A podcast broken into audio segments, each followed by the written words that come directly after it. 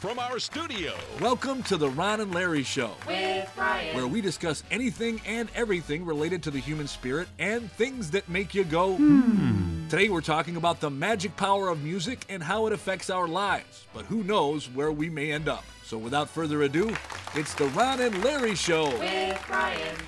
Hey, hey, everyone, and welcome to the very first episode of the Ron and Larry Show with Brian. What do you say there, Larry? Hey, uh, how you doing there, Ronnie? Salutations. Larry is our engineer who is paying for this show, so his name in the title was, of course, non negotiable. That said, Brian, hello, Brian. Brian is my co host. Brian, how are you? I'm doing great, Ron. How are you today, man? I am very excited as we're shooting our, or shooting, our, we're airing or recording our very first podcast called The Ron and Larry Show with Brian. And today we're going to talk about the power of music and what it means to the human spirit. Brian, you and I, this is something that we talk about all the time. I believe that one's energy and overall mood can be and is increased by music. What say you? Absolutely. It it is like the the the, the root, the bloodline, the I don't know, the basis of life. If you really want to peel off everything that's happened in history and and uh, just our daily from from from old old old old ancient times to right now in our daily lives, music is is the absolute bloodline on it. I think, my opinion. and I couldn't agree more because from I, I can't imagine that there's a lot of people out there with dissimilar uh, upbringings. But you know, I grew up in a house um, with music. Um, it was country music, but it, it was music. It was Dolly Parton. It was Willie Nelson. It was Kenny Rogers. And and as I got older, you know, I kind of tried to get away from country music, and I was introduced some with to some great music, Paul Simon. Um, but some of my early influences were Triumph, Bad Company, some of those you know '70s rock bands. Um, but whatever the genre of music uh, that I've followed throughout my entire journey up until my you know where I am today is it's it's my whole life has been riddled with wallpaper made of music and at different points I've I've liked different kinds of music but I think it starts at a very young age. For example, my very first contract uh, my very first concert was Eddie Rabbitt, but my very first concert without my parents going out with my friends with Bad Company and Triumph. You talk about two different genres of music, but to say that I wasn't influenced by both genres and other genres, you know, as I've evolved musically, it's all been a part of what makes me me. It's a, it's it's so important to the human spirit, and I can't imagine anyone not going through life experiencing that. I mean, it becomes a soundtrack to our lives. I mean, if we had a video playing "Birth to Grave," you know, there's there's music that uh, that shapes the entire thing, and um, the the emotions that come with it, and the times, and the and the way certain music brings you back to things that are staples in your life, and then um, you know, I mean, in every emotion across the gamut, whether it's you know sheer joy or or pumped up energy or sorrow and tears, there's music that can represent every single bit of that, and um, and it's one of the reasons I think we turn to music at, a, at a lot of times that uh, you know when, when there's breakups in your life and you know rom- romantic breakups or or you're just down or like I said you're wanting to get energy or something you turn to music for that medicine that you're looking for to you know with a solve whatever issue or comfort or whatever is going on in your life you turn to music for it that's that's such a huge staple in in most people's lives I mean I'm sure there's some that don't, but I don't know if I want to associate with those people or not. You know what I mean? I don't know if I trust people. What was some of your early? What was some of the early music you were listening to as a youngster?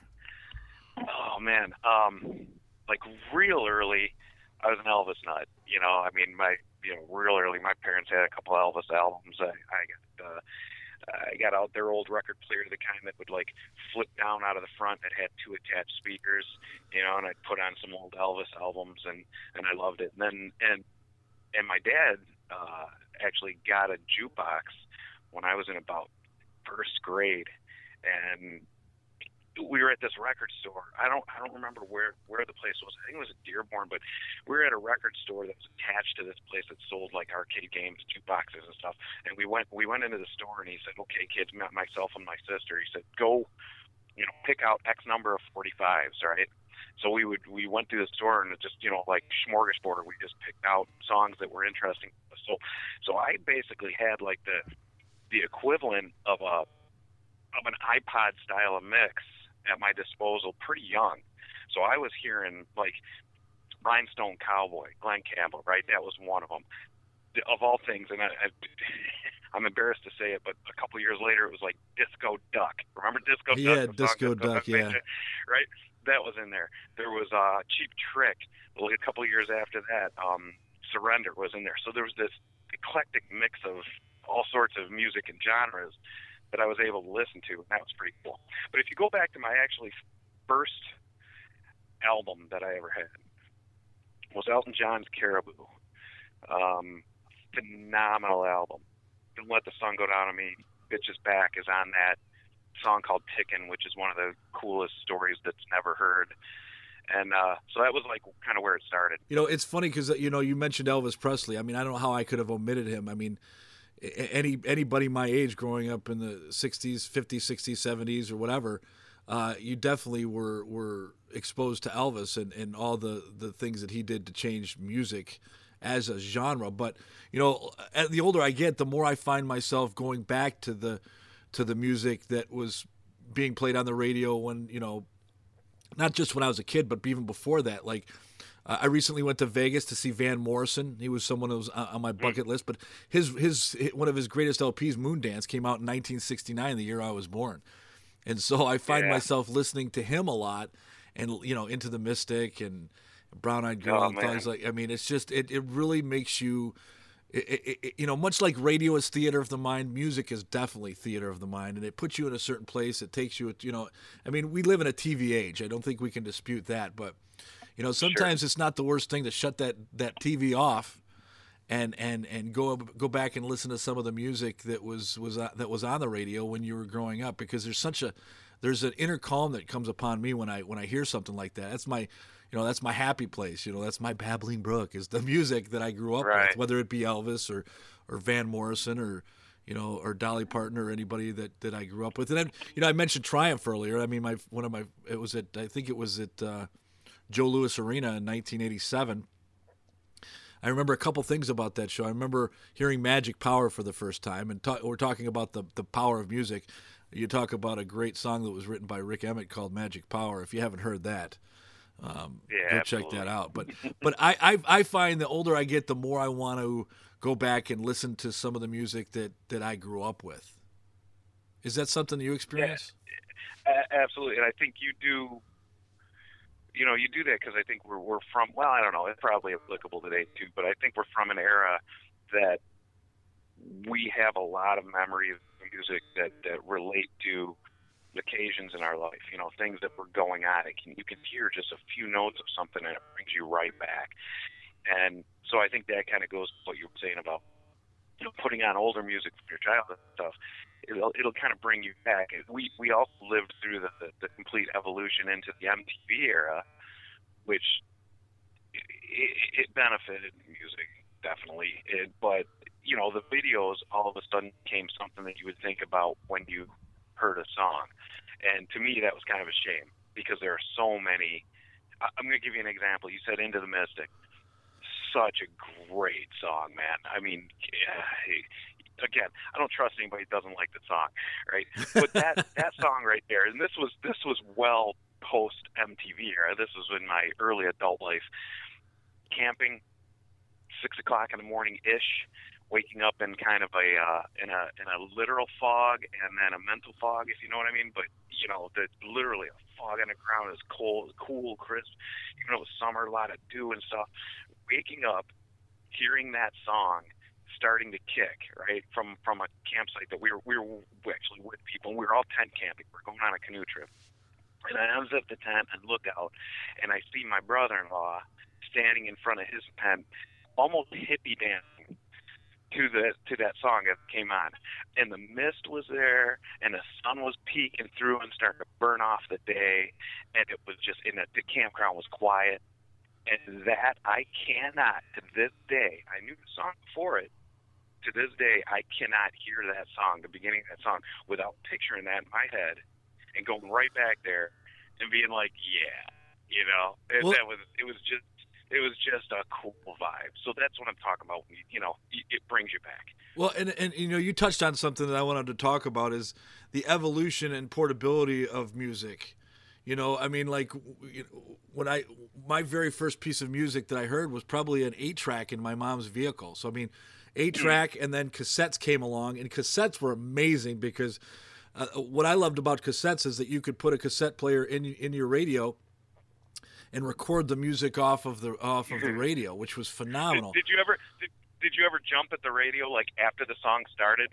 You Oh, jump yeah, towards your your cassette player and it play. So all your so your, your tape was filled with like a bunch of songs that had the first six seven seconds cut out of it. You know. Yeah, but even before that, I mean, even before eight tracks, cassettes, there were albums, and when you think of listening Sure. to music with an album, reading what's in the inside the records, the art that was on the inside of the records, the the whether it be lyrics or Oh, yeah. the stories, uh, and that added to the mystique of of the music, you know, and like like Kiss Alive. I mean, that was one of the. I mean, listening to that and then look at the inside art. Wow, I mean, that's a oh, whole oh, man. experience Yeah.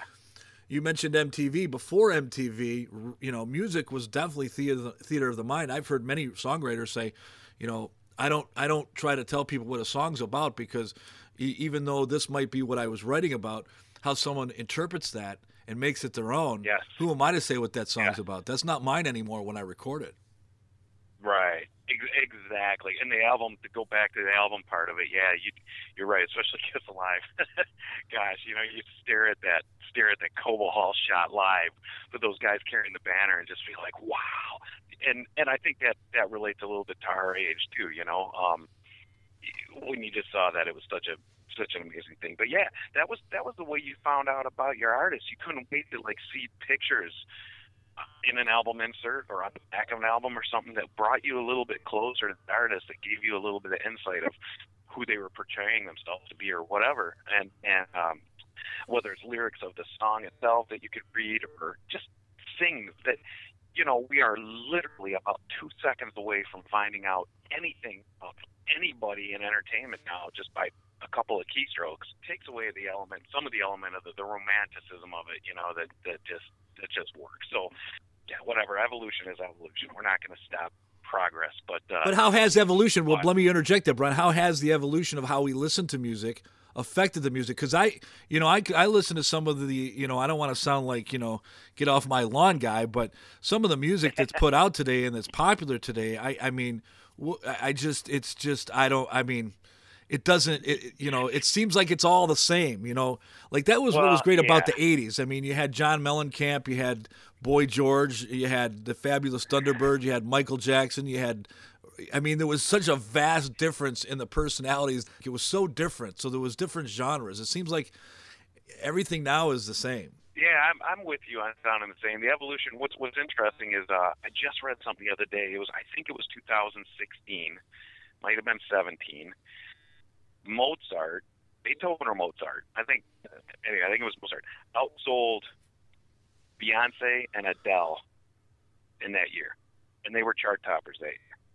So that kind of goes back to, you know, it's like why, why, why is that happening? You get the publicity of the Beyonces in the world, but you know, here's here's Mozart still outselling them, which is pretty incredible. And it, it's weird. It comes with age, right? When our parents started hearing rock and roll and were falling in love with it, their parents were going, it's noise.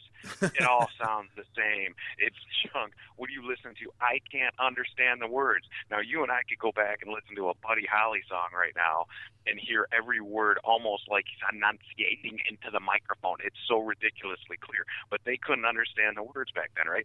So then the next phase happens, and Beatles and the the yeah, the um, British invasion happens and and all that type of stuff, and then a lot of the acid style rock and the more hippie thing, the Cream and things like that, and and it and it started changing, and the next generation is getting into that, and they're LSDing out, and they're having their thing, and the parents of that generation are looking, going. I can't understand a word they're saying. It all sounds the same. What is this garbage? You know, Buddy Holly. Now that's music. What's this cream? Who's this Clapton guy? The guitar's too loud. You know, and then and then it goes again, and then all of a sudden Kiss hits the scene in the '70s, and it's these devil worshiping demons. What's this crap? That's some crazy stuff. What are you listening to? It's gonna rot your mind. '80s got a little fruity, in my opinion, and I'm not saying that to be politically incorrect. I mean, just just flaky style music, a little lighter, a little fluffier. Um, ever at the beginning of, uh, you know, I know you've heard it. Uh, uh, well, you got like pour some sugar on me, right? If you can listen to that on a one take and actually understand all the words, you're you're you got some serious skills, you know. But uh, you hear those types of songs and you hear the parents going, "What are they? Jabba jabba jabba jabba jabba jabba jabba. What are you singing? What is that? I can't even understand the words. It never changes, so it's evolved. But coming back full circle to what you said about right now. Now I'm a 53 year old guy, right? So I'm in that era, that era where I'm going. It's just a bunch of noise. It's ah. I think on some aspects, you've got you got some produce, some processed music. I'll put it that way. A computer, you you input it in a computer, it spits it out, and people blah over top of it, and that's not my thing. I don't find I'm also a musician, kind of, and I just don't find any joy in that stuff. I, when I ride my bicycle, I listen to music that I grew up with. So anytime I hear "We Should Be Sleeping" by Eddie Money, I picture myself at Chuck Russo's house, my buddy Chuck's house at 11:30 mm-hmm. at night because I'm supposed to be home at midnight, knowing damn well I'm not going to make mm-hmm. my curfew. But that song right. takes me to that place. When I think of right. I, when I hear certain songs, I think, oh, I put that on a mixtape for a girl once. You know, do do do mm-hmm. do, do the kids mm-hmm. today make mixtapes? They might make a playlist. And I think I think people can still be brought back because I don't think everybody's watching videos the way they used to. Now, I might, I might be talking totally out of turn. It doesn't seem like it though. I know, I know my son and daughter can pull up any song from any era, of any genre, at any second, right? On on whatever Spotify, Napster, whatever they're they're subscribing to, they can pull those up instantly, and they are listening to them as opposed to watching them and I love that. My brother, his daughter is 18. My my niece Rebecca, she's 18, mm-hmm. and she knows more Rolling Stones songs lyrics than I do. I, I right. mean, he, he, introduced her to the Rolling. I mean, her favorite song is "I'm Just Waiting on a Friend." I ain't waiting right, on right, a lady, you know. lady, lady. Um, but my point is, God bless the parents that are turning this older generation of music onto the to the. New... I think they've got the best. I think they've got the best of both of every world, really, because they, you know, some of the music they listen to, I don't like. Like I was saying, I I don't appreciate some of the process stuff, but they're listening to that, they're getting into it, they have their favorites of it. But then, like you just said, there's a lot of people that they're, they're loving the Beatles and the Stones and and AC/DC and Zeppelin, and then some of the you know you get the really hip ones that are getting deep into Led Zeppelin, you know, offcuts and stuff, which you know it, they're they're getting to enjoy all of that, which is just. uh I'm a little jealous. It's kind of cool, and they can look at it without without prejudice, and I think that's awesome. Yeah, I, I just I like a good band behind people. I like some some live music and live instrumentation myself, but but even though they're doing a lot of that process stuff, there's still a lot of artists that are out there, mostly singers, songwriters, you know, but there's a lot of artists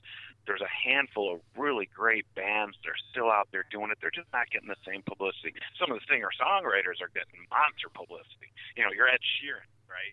I mean, good God, he's doing solo performances. It's just him and his guitar in front of friggin' sixty thousand people in stadiums. That's kind of unheard of. But I personally, I think he's a pretty talented guy. You know.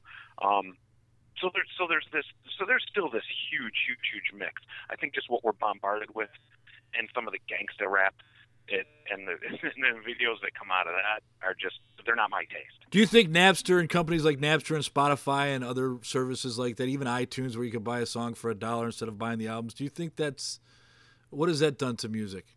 Wow, it, it revolutionized it. I mean, completely. It, it it flipped it on its on its completely on its ear. You know, think about what uh, how easy everything became as soon as Napster hit, and then it was all the illegal downloading, right? But that that is basically where it started. Um, it just changed the game. You could grab, you could go out. People were downloading tens of thousands of songs at a time off that site, just boom, boom, boom, just loading up with stuff. And I and it definitely changed. And now, instead of going back to the album thing, you know, where sometimes there was a story or a theme in the album Now it's kind of about a hit machine. You know, you have to write one song that's going to grab somebody and make them. It's always been about making writing a hit as far as commercially, but you know, you, can't you can't really tell that story the same way anymore. Uh, I think Sammy Hagar just released an album last year that he tried to make kind of a 2112 like Rush is a theme. If you listen to it front to end, you get a story. Same type of thing what he did with his new one. There aren't many people doing that anymore. You know, it's just it's so hard to do it because of the services that make it so easy just to pick and choose what you want to hear. Talk about how you can't have a party without music. I mean, that's a whole other thing. Is a house party without music? Imagine that. well, that goes to that goes to picking and choosing. I mean, anybody can take over the, you know, you got I've got I've got some Bluetooth speakers that uh, I can give permission to anybody that I want, and they can take over, and it's like a party up mode where people can add songs to the queue, and they'll start pumping out over it, and you know, it, it's become a community effort of things. But but yeah, you never could have a party. How could you have a party without music? Back in 1950, there was music in the background. You know, I mean, eh, eh, can can you imagine being in any situation, even sitting around playing cards with friends, where there wasn't some kind of music in the background? And and why is that? Why do we why do we need that? What is it about that? I hate to say it, and be cheesy, and say full circle again, but it comes back to there's a magic power of music that soothes people, entertains people, makes people happy, whatever it is, it's there, you know. And uh, God forbid song and or God forbid dance break out at one of these parties because then then it's a whole different story. You're, that uh, that ramps the party level up tenfold, and you know now you've really got something going on. and People start dancing around at house parties. Well, and that's why I love music because it is so versatile. And it can be a house party, and you can have dance music, but then uh, music can also be you know James Taylor, where you're just you're, you're putting poems to, to music, and then you're slow dancing and then you're slow dancing, or you're just thinking. I mean, and, and some songs hit you where you when you don't think you're going to get hit. Like for example, you know, uh, for me, I I don't listen to I listen to WJR obviously, um, but mm-hmm. as far as other stations, I don't even I have satellite radio in my car. I listen to my own music that I have on a flash drive that I can luckily plug into my car, but when I do listen to radio and I hear a song that maybe I didn't like, and I'll listen to it because even if I didn't like it, it took me to a time and place, and I keep, you know, I come back full circle. But I think that's what music is. It's it's a it's the fabric and it's the soundtrack of your life. You know, I I know a lot of my 40s I spent I didn't listen to a lot of music. No. And it's just I'm glad that I was I reintroduced my. It's not that I totally got out of you know, but we're in a TV generation. Everything's TV, and with sure. every you got your jobs and you Visual. do this. And, there's not a lot yeah, of time for yeah. radio. That's why I'm glad that I started collecting re- records again because I got a record player, and it's just it's uh, you know it's taking me back because music has been such an important part of my life, and it continues to be, and and I can't believe even even for a little bit, I kind of suppressed that. Bad bad for me. Right. Yeah. It, it it needs to be there. I've obviously like I'm not the type of guy that can put music on in the background of something if I have to focus on uh, going back to school, homework, or if I've got a task at hand, I'm sitting at a computer, I'm pounding something out and, and working on something that's taking a little bit of mental capacity. I can't really have music on in the background because I am I'm in I'm too much in tune to it. I'm going to focus on the music. Within within seconds, I'm going to be tapping my hands, tapping my feet, thinking about the drums, or thinking about the recording process, or thinking about the words of the song, you know, or or putting myself wherever in music. So I'm not that type of personality. But there's a lot of people that do that. They need music in the background. Some people need music in the background to read. But I mean, that's that to me. That my brain doesn't function that way. But it, it's it's that, or or you know, find a construction site that doesn't have a jam box going. Or now, when talking about the evolution, you got you know your earbuds or whatever your own private playlist that you've kind of taken some of that away from it. But it's funny how you, you know you mentioned phono, and then that that morphed into eight track tapes, which were just a horrible, horrible idea. And then you got uh, cassette players, like you mentioned, and, and you know you made started we started making our mixtapes and personalizing our music. Right now, I don't have to listen to a full album. I can listen to know, all these different songs. And CDs came out, right? And I went kicking and screaming with going into the CD generation, but that that was kind of stupid because they were convenient and they worked well. And and then you got you got your Walkman So now you can take your music with you, right? Pop it in your Walkman, put your headphones on. You could go out for walks and jogs and whatever. That changed everything. And then that morphed into iPods, which now you've got thousands of songs you could bring with you.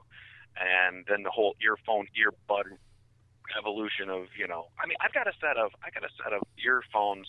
It's an MP3 player. It's a shuffle mode, so I can't pick the song, but I've got, I don't know, 16, 1800 songs in it. It's an underwater set. It's a Sony underwater set. Hey, Sony should pay us. Um, it's an underwater set of headphones. Put on. I can swim. I can swim underwater. It is really, really cool because I can just bring the music, the shuffle. It'll play things if I ever go out and I want to swim laps in a pool or something like that. It's the coolest stuff in the world. So when you look at how easy music has become to access and to, to take and to personalize, to take with us, it's really pretty amazing. You know, like I said, the nostalgic part of the albums and the album covers and the bands writing, you know, theme, uh, epic song albums are kind of by the wayside. But at the same time, and the evolution has made it so cool for kids to listen to our music and music from beyond. And when you say that, it makes me think of documentaries. I'm a big fan of musical documentaries. I just watched uh, for the probably the 50th time uh, two documentary, two of my favorite documentaries. One is the, about the Temptations. Um, mm-hmm. I'm I'm a, a big uh, fan of the Temptations. David Ruffin, I think, oh, amazing singer. But what was, what's the name? What's the name of the? Do you know the name of the documentary? I think it's called The Temptations. It was an NBA NBC NBA NBC miniseries they did, I think, back in the '90s. But also the other one, also okay. Motown, was Standing in the Shadows of Motown, was, which was about the Funk Brothers. Mm-hmm. Um, but uh, documentaries to me are kind of an, a real life uh, album cover, if you will, because you really get behind the scenes of what was really happening. And although it takes away yeah. some of your imagination, it's fun to find out you know, about some of these bands and what they were going through. You know, I just had a conversation with Mike Halloran, who used to be on the air at WDET. We were talking, uh, we were talking about Genesis, and his his his claim is Genesis, you know, was better with Peter Gabriel, and I, I like some of the music that they created with Peter Gabriel, but there's most of my friends forget that Peter Gabriel was in Genesis. But I right. like learning about this stuff in documentaries, and and documentaries are kind of an extension you know, you mentioned MTV with the videos. I mean, the videos were kind of like, especially at the end, they kind of got ridiculous. You know, they don't. Yes. They don't really mean what the song means. It's just a visual thing. But, but I, I love doc- shaking her, shaking her rear. Right. Yeah. but I like I like films that really go into the tell the stories about the yeah. music because it's really it's transcended to any medium. Yeah, me too. I, am a I'm a huge fan of music music documentaries. I, I absolutely love it. Do you have some favorites? Gives, you know, um, 20 Feet from Stardom is just one of them that struck me. I didn't know the story. It's a, yeah, it's about the um, the women in the 60s and 70s who sang on so many songs that you know, and it was three it was three black women. They were backup singers. They were um, phenomenal in their own right. They were held down by the music industry every time they wanted to get out and do their own thing.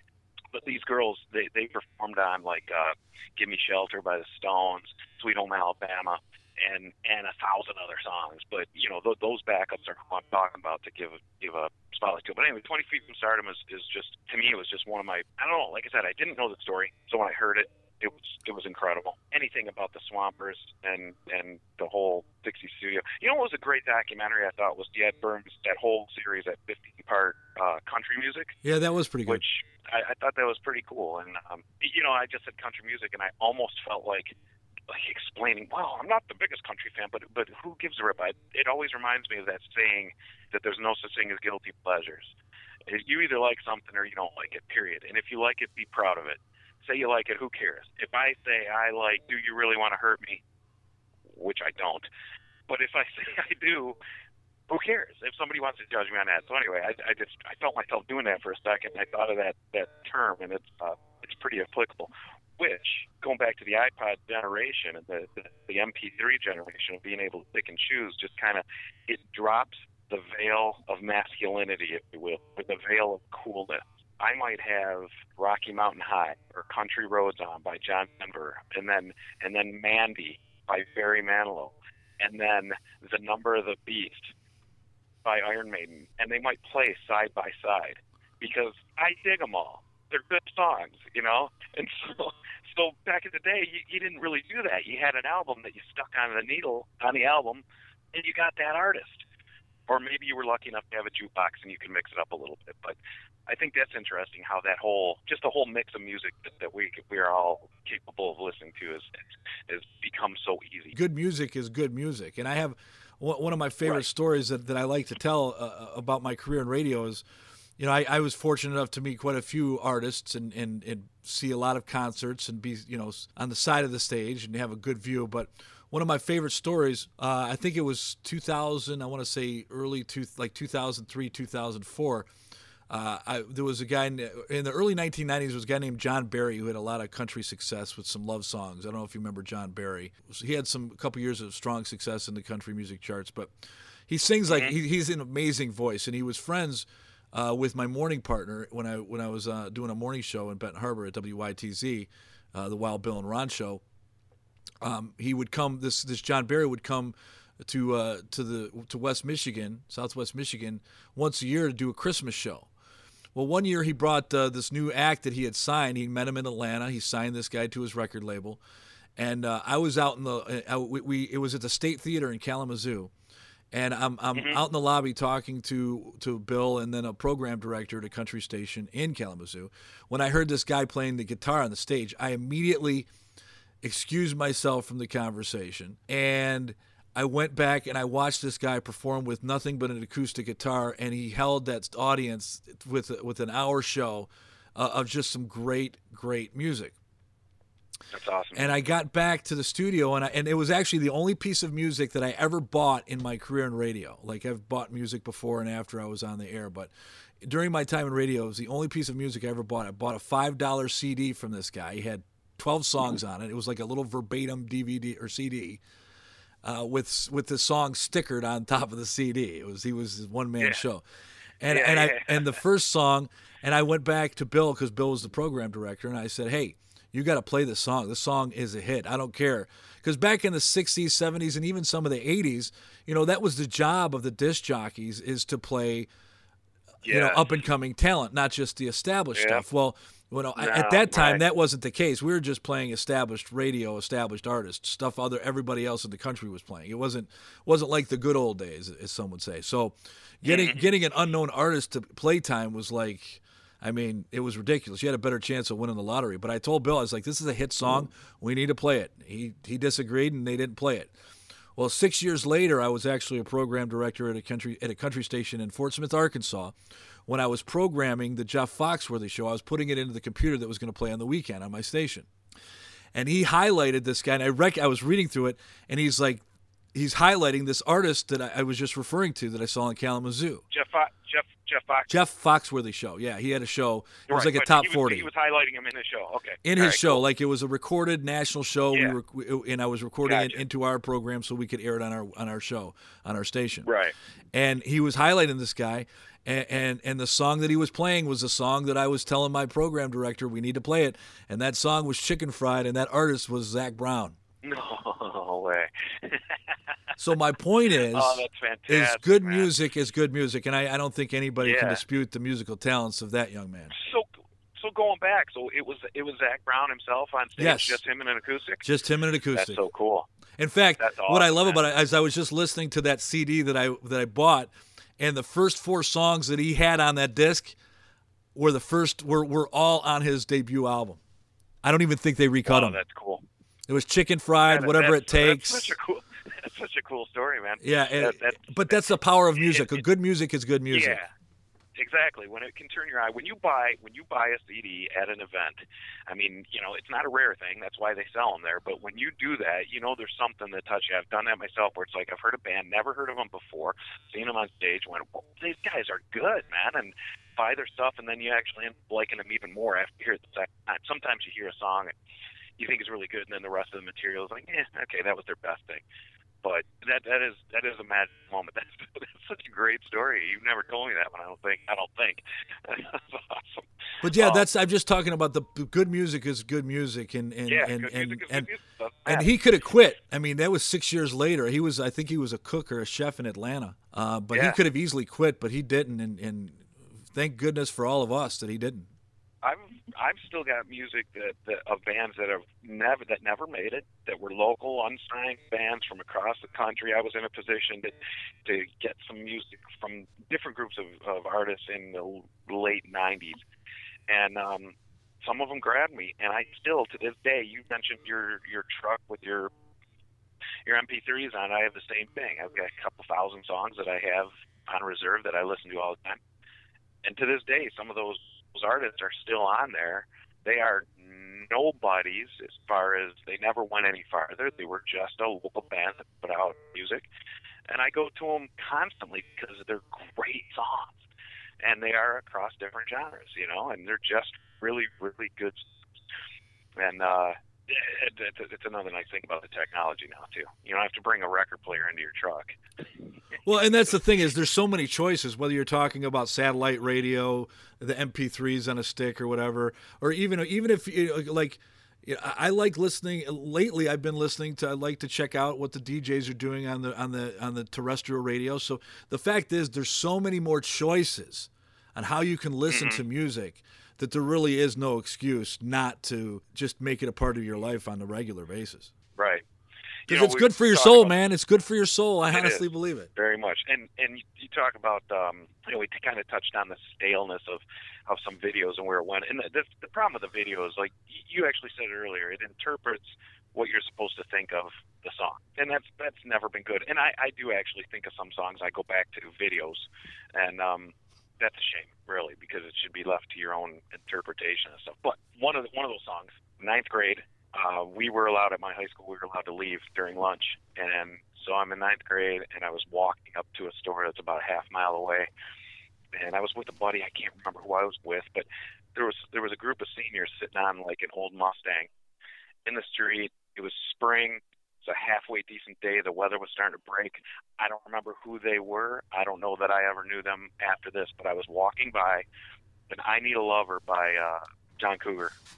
They were sitting on the car, drinking some pops, radio's cranking, and I'm walking by and I'm just looking at them as I'm walking by. And I remember I had a glass glass bottle of Pepsi, right? You could buy them in glass bottles a single slice of pizza that I bought at the store, and I'm walking by, and they were just cranking it, smiling, sitting there, and one of them waved me over. And I walked over by the car, and I stood there like a moron because I didn't know him, and I was a ninth grade shy kid, whatever. I was just standing next to the radio, but but I sat and listened to that song the whole time. Walked away afterwards. Hey guys, have a great day, type of thing. Walked away, and that was it. But again, it's one of those things where I can't hear that song without bringing me right back there every time and it and it is a it is a magical thing. How do we do that? How how how come you? Why do you know every word of a song you haven't heard in ten years? Right. From thirty years ago. Right, you, you, you know, you, you hear a song when you're in 10th grade, you memorize it, you know it, you can sing it. You don't hear it for 20, 30 years later, 10 years later, and then all of a sudden comes on and you can sing along with it like you never missed a beat.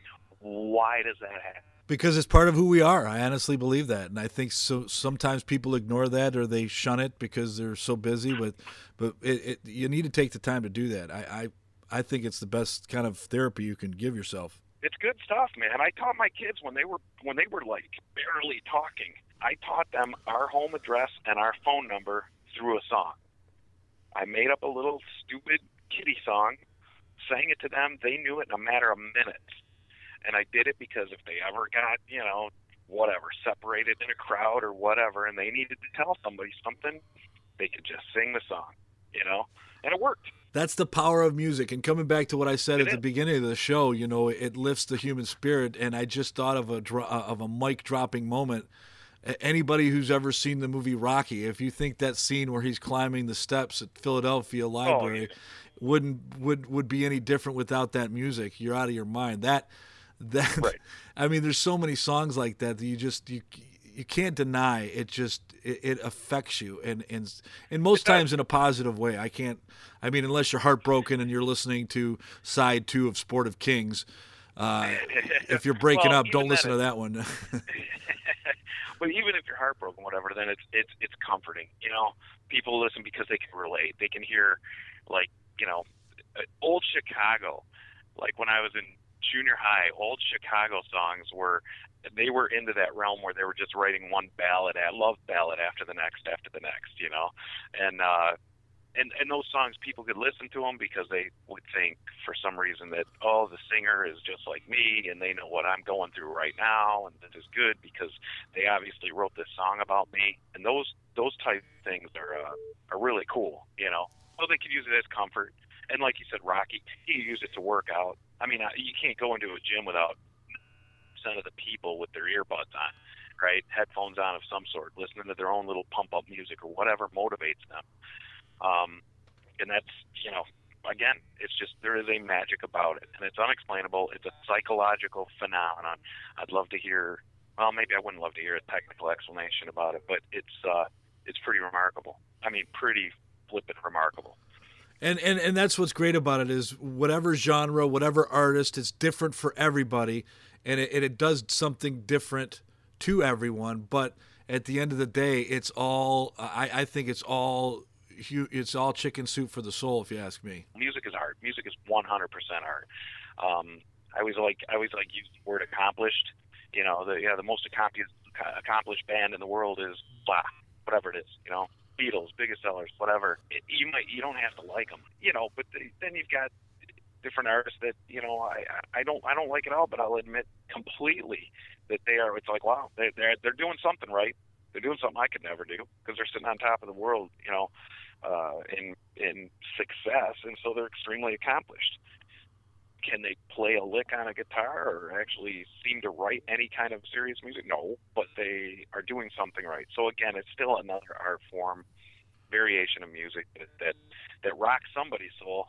You know, somebody is crying in the first row because they they made eye contact with you know Madam X singer. I know this is arbitrary, Brian. I hate to do this to you because we didn't really talk about this, but uh, and I'm sure it's changed over the year. But right now, as you stand here, what are your three favorite songs?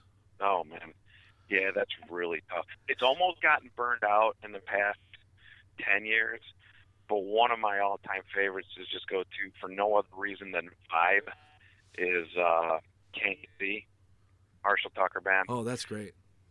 It's it's just uh, just vibe other favorites, man. I don't know. They always fluctuate. They really always fluctuate. So I, I don't even know if I can answer that. There's a handful of songs that I almost always go to, even if they're overplayed. I'll, I'll, give you three, and like I said, they could always yeah, change, please. but in no particular order. I think "The Heart of the Matter" by Don Henley. I think to me that's one of the most underrated written songs. It's such a great song. Yeah. Um, uh, Magic Power by Triumph. I yeah. mean, that for its so what obviously. we're talking about right here. yeah. Uh, and and, what was the other one that I was thinking about? Um, I think you have to put Freebird in there, right? Yeah, Freebird. That's funny. We were just I was having a camp bonfire the other night with my family, and Freebird came on, and I said, you know, you can make fun of it all you want. It's a phenomenal song. No question. And my personal my personal preference is when it takes off. You know, when Yeah, it gets in yeah. the jam, I actually like the part. You know, same with same with Stairway to Heaven.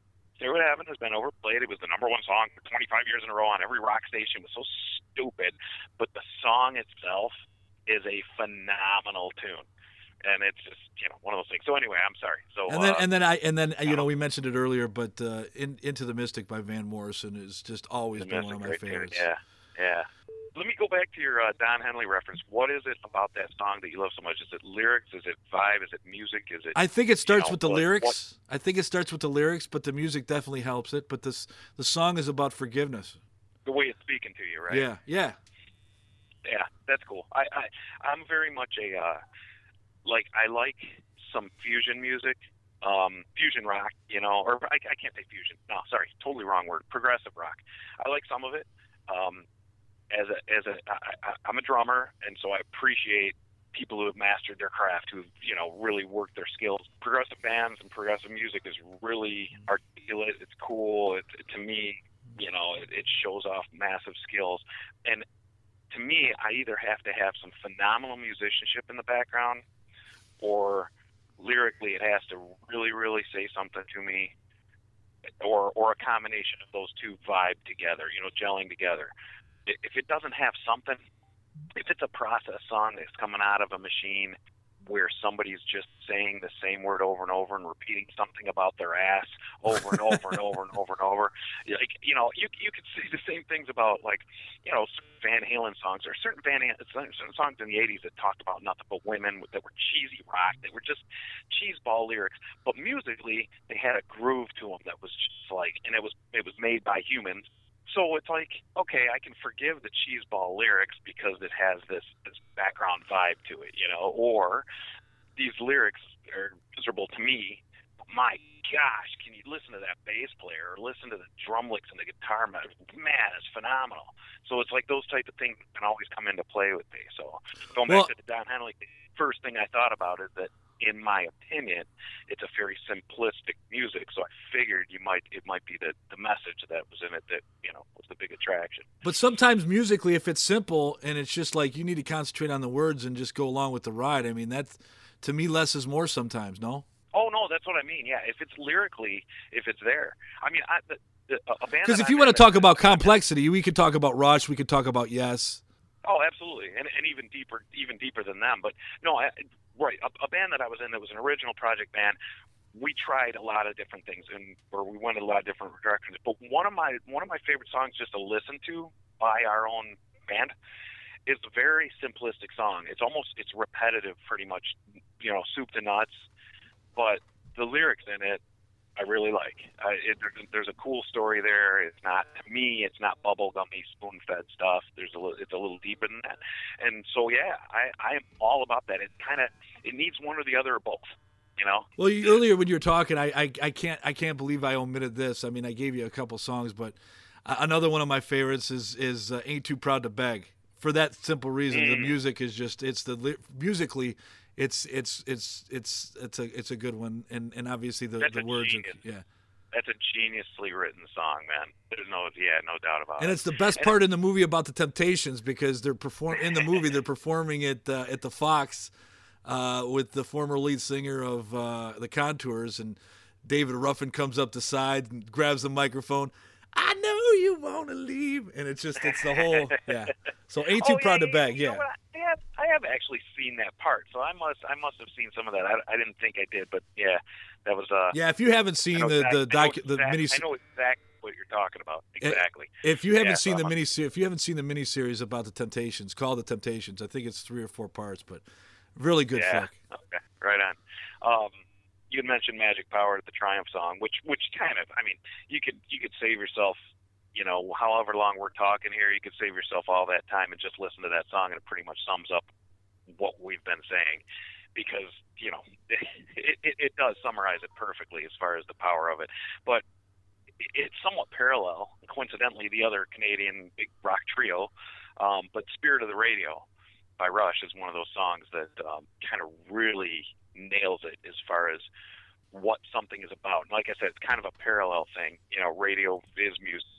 It's uh, the lyrics in that song are some of my favorite that were that have ever been written. As far as rock goes, you know, there's other genres that we're not as uh, in tune with that that have incredible, incredible, incredible musicianship and everything else as well. But um, playing for a change, that's what the name of it was. There was a there's a we were talking about the staleness of videos. There's a a new a newer. It's been around for a few years movement that's going on. It's called Playing for a Change, and it's multiple artists from around the world playing cover songs, playing songs that we all know. Um, and and when I say if they're from around the world, they are literally playing from around the world. There might be somebody in Indonesia, somebody in LA, somebody in Great Britain, somebody in Sydney, Australia, and they're all playing different parts and singing in different things. And some of the the, the music is just incredible because it's a different flavor because so many different influences are in it. But if you look through some of those videos, it shows the players' names and where they're from or where they're at. And I've actually discovered musicians by watching some of those that I never knew existed because they weren't in the genres that I am typically listening to. And I listen to you know five different genres consistently. But it's a really cool way to turn yourself onto some people that you've never heard of you don't have to wait for a radio station or even an XM station or a deep cuts or anything like that. You can just see the musicians themselves and and and look them up and find stuff they've done, and you'll be pleasantly surprised. So I'm just kind of throwing that out there. I doesn't really not really in tune with Magic Power, but it's a it's it's one way video. I think has benefited music. I want to thank everyone for uh, for joining us on our very first podcast. Debut, debut. We're trying to bring a little flavor into this stagnant, stale environment we're in right now. There's not much going on except one topic. And we're not going to So- mention the word because I'm trying to get through the whole show No. without mentioning that word at all. No, heck no. So we'll we'll just we're just gonna mix it up and change it up. And if anybody wants to come for the ride, welcome to it, man. And I'm sorry I couldn't call this the Ron and Brian show, but Larry, Larry, he said it's I got to be in the Hey, title. I get he's you know I know he's a particular son of a gun, so and demanding too. I get it. Thanks again, Brian. And if you if you liked what you heard today, tune in next week. Brian and I will be having a whole new episode of the Ron and Larry show with Brian. right on, Ron. Hey, thanks, ta- Brian. We'll talk to you next week, and uh, thanks for listening. And uh, if you have any comments or you want to add to anything we talked about, or you want to contribute to topics that we discuss in the in, in the future, please uh, leave a comment or s- shoot us an email. Uh, and again, Brian, thanks for, jo- for thanks for uh, doing this. Obviously, with uh, what's happening, we can't be in the same room, but uh, in shows to come, we hope to change that. Soon enough. Soon enough, my friend. So again, there you have it, the very first podcast of the Ron and Larry show with Brian. Thanks for listening, and uh, we'll see you next week. Take care.